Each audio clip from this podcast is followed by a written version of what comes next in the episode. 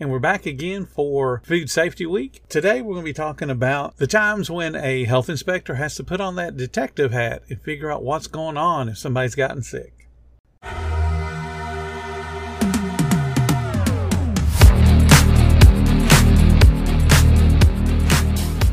Welcome to the 10 Minute Food Truck Training Podcast. My name is Bill Moore. I am a food truck business coach, author of five food truck vending books, including Food Truck 101 and Food Truck 201. This podcast is all about helping you start and grow your food truck business. If you're struggling to lose weight, you've probably heard about weight loss medications like Wegovy or Zepbound, and you might be wondering if they're right for you. Meet PlushCare, a leading telehealth provider with doctors who are there for you day and night to partner with you in your weight loss journey. If you qualify, they can safely prescribe you medication from the comfort of your own home. To get started, visit plushcare.com slash weight loss. That's plushcare.com slash weight loss. Plushcare.com slash weight loss.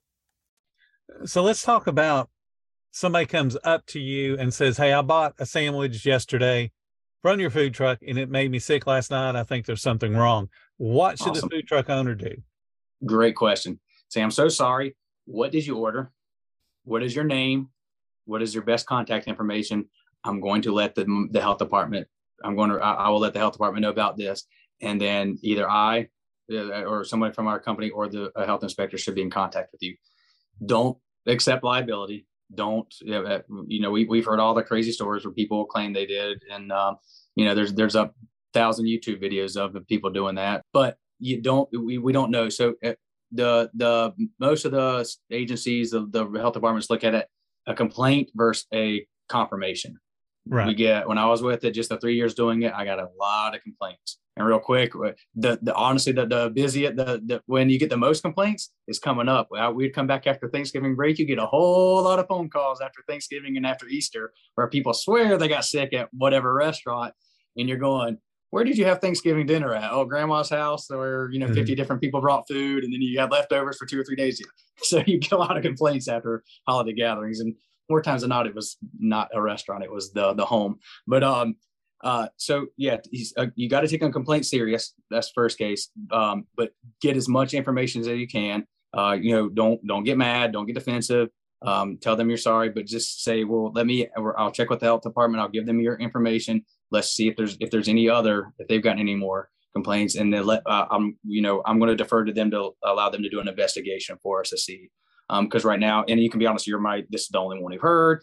Um, hopefully it's only one. Um, you know we can kind of isolate it. Um, now if we're getting two or three people saying it is yeah, that are, are not related or connected then you know that that raises a little bit more of a flag. But you're going to get them every once in a while where somebody's going to come up and swear they got sick from you and and try to claim something and don't don't I, I my just personal advice is business side is don't give in don't don't don't don't get scared of a of a bad Yelp review or a bad Facebook review or somebody said something because the truth will always come out eventually. Mm-hmm. Um, but and, and then you can even say that on on any reviews. You say, well, you're the only case that we know of, and I forwarded all your information to the health department, and I'm going to let them handle it because they're they're they're the professionals, and they will. They'll take all the complaints and they'll compile a list, and if it's um, and if if there's enough I guess if there's enough smoke that they're afraid there's a fire, they will do an they'll invest they'll uh, launch an investigation, a foodborne investigation. And then you kind of alluded to some of the end results of a foodborne uh, investigation, like the farmer you were talking about. So so they actually go backwards. Yeah. Right? So the the yeah. health inspector would come to your food truck. Then what yeah. would they do? They would yeah they they're they're going they're going to look around. Right. They're, they're going they're, they're, they're going to give you hey this was you the you know if that was the only complaint, they're probably not going to show up. Now, if it was some, some sometimes we were told to go if it was uh, something, you know, if there's evidence, if they took pictures of somebody doing something wrong, or you know, you might go right. look and just make make sure, you know, the the air conditioner. I had one where somebody said the air conditioner was uh, condensation was dripping into the, you know, whatever it was, wherever the salad was being held, and so I had to just go check to see if that was really happening, and it was. uh, it was dripping in, into food. Um, and so a customer had to alert us of that. But anyway, um, you know, if, if it's just somebody says they got sick, you're probably not going to hear much more from it. But if they do come, yeah, they're going to look around. They're going to ask. So they're going to make sure that that is the only complaint. Um, they're going to ask if anybody's gotten sick. They're going to just kind of just do their their their sort of detective work. Um, has anybody called out? Has anybody had to leave in the middle of the shift? They could have alluded to this. Um, where you know, oh, uh, if it came back from a doctor, they did have E. coli or salmonella or norovirus or something like that. They're going to try to maybe narrow it down to that. Um, and so, like that that peanut butter, when they realized, you know, enough that was enough agencies are starting to see, wow, somebody in this state and somebody in this state have gone to the doctor with with salmonella poisoning, and um, and then yeah, you got to work backwards. Wow, they both had peanut butter in the past week. Oh, they both had or five of them had Jif peanut butter.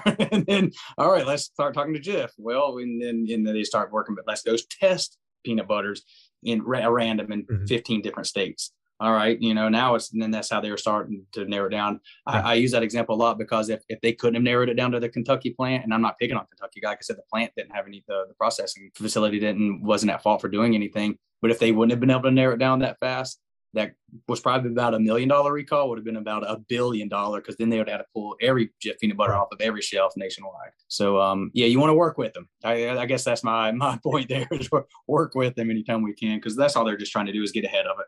The last thing we want is a huge outbreak like we when we had romaine lettuce outbreaks years ago and all that stuff where it just uh, they don't know where it's coming from or how bad it is. And, so those temperature checks that we talked about earlier would those mm-hmm. come into play? They would if you had them, that's just helping you. Yeah, right. but definitely not a requirement. But you can say, yeah, especially if, if they tried to get it back to any of those those the bacteria ones, you know, an mm-hmm. E. coli. Well, no, here's here's a one we we check it regularly. Here's our thermometer sitting right by the grill. We check our burgers. You know, every five burgers or so, we check we pull off. We make sure we're cooking them correctly. And here, yeah, here every two hours we check all of our our holding temps, and here they are. Yeah, that that's you're that's going to be that, that's really going to help you out a whole lot.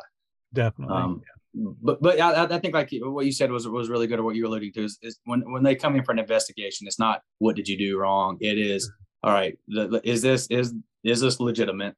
Is there validity to it? And how bad is it? And you know, Nora. When I go back to norovirus, when I was saying that makes up about half of the cases every year, foodborne illness outbreaks that's really why they want to know. They don't want to know because you're getting in trouble because you're probably not getting in trouble if somebody did come in because they were a carrier but not showing symptoms yet and they were spreading around. The main thing is they want to know there's a food, uh, there's a noro outbreak because if one person has it in your town, then then exactly. then they get the next 20 calls. They want to say no, no, no. There, there's a noro outbreak going on. If, if I, I, would like to share a story about the, the, the there's a couple of myths I guess you'd say on how norovirus got its name or how it got started, but it's also a perfect example of what we're kind of talking about. Um, the the story I hear and I, I, I share that I think is the is the most the probably the most accurate one for norovirus is from the Norwegian cruise lines.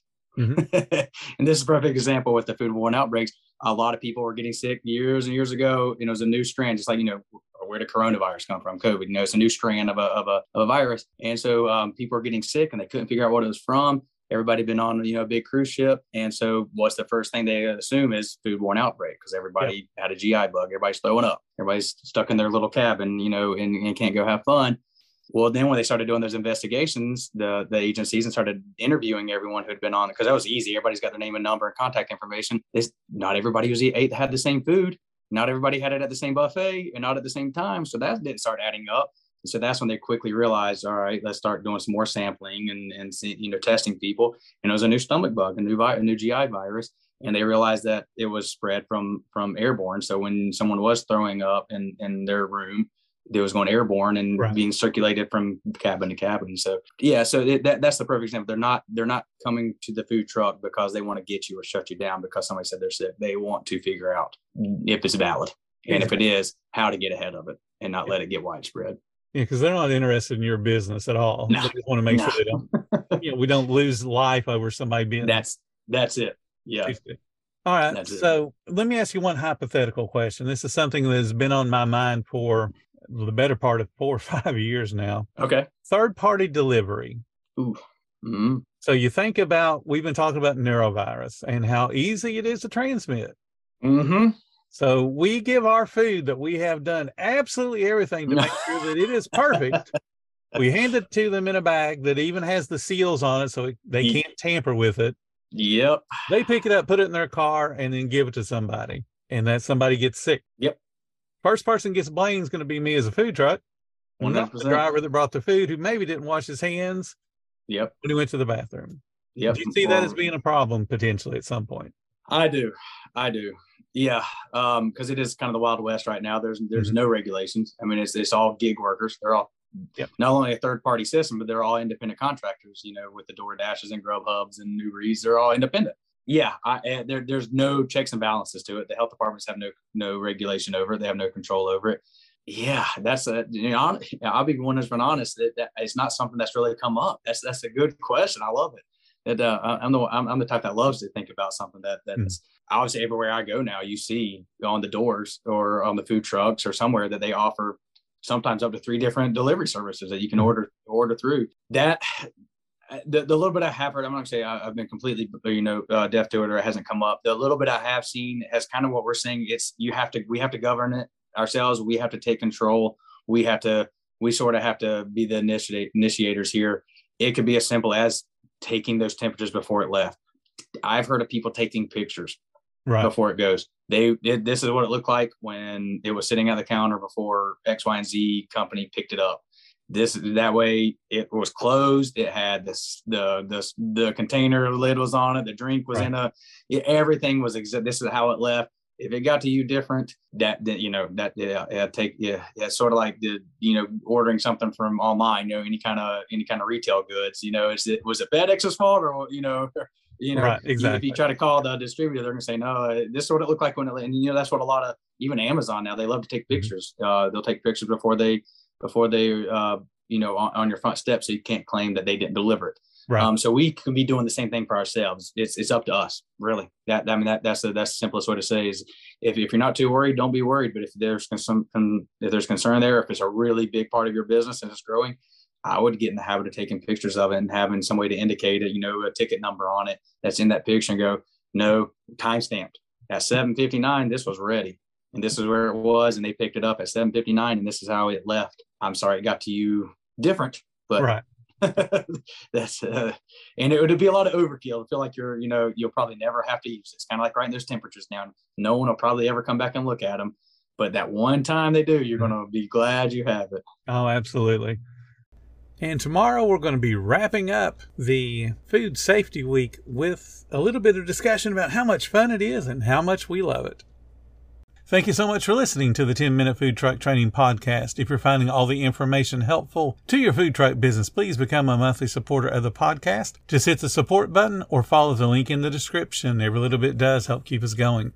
Join our Facebook group. It's called Food Truck Training. We have a whole bunch of awesome members at all different levels from brand new beginners to decades old veterans. They've all got your back when it comes to helping you with your food truck. And again, thank you for listening. Come back tomorrow because you know I got plenty more to say when it comes to helping you and your food truck business grow.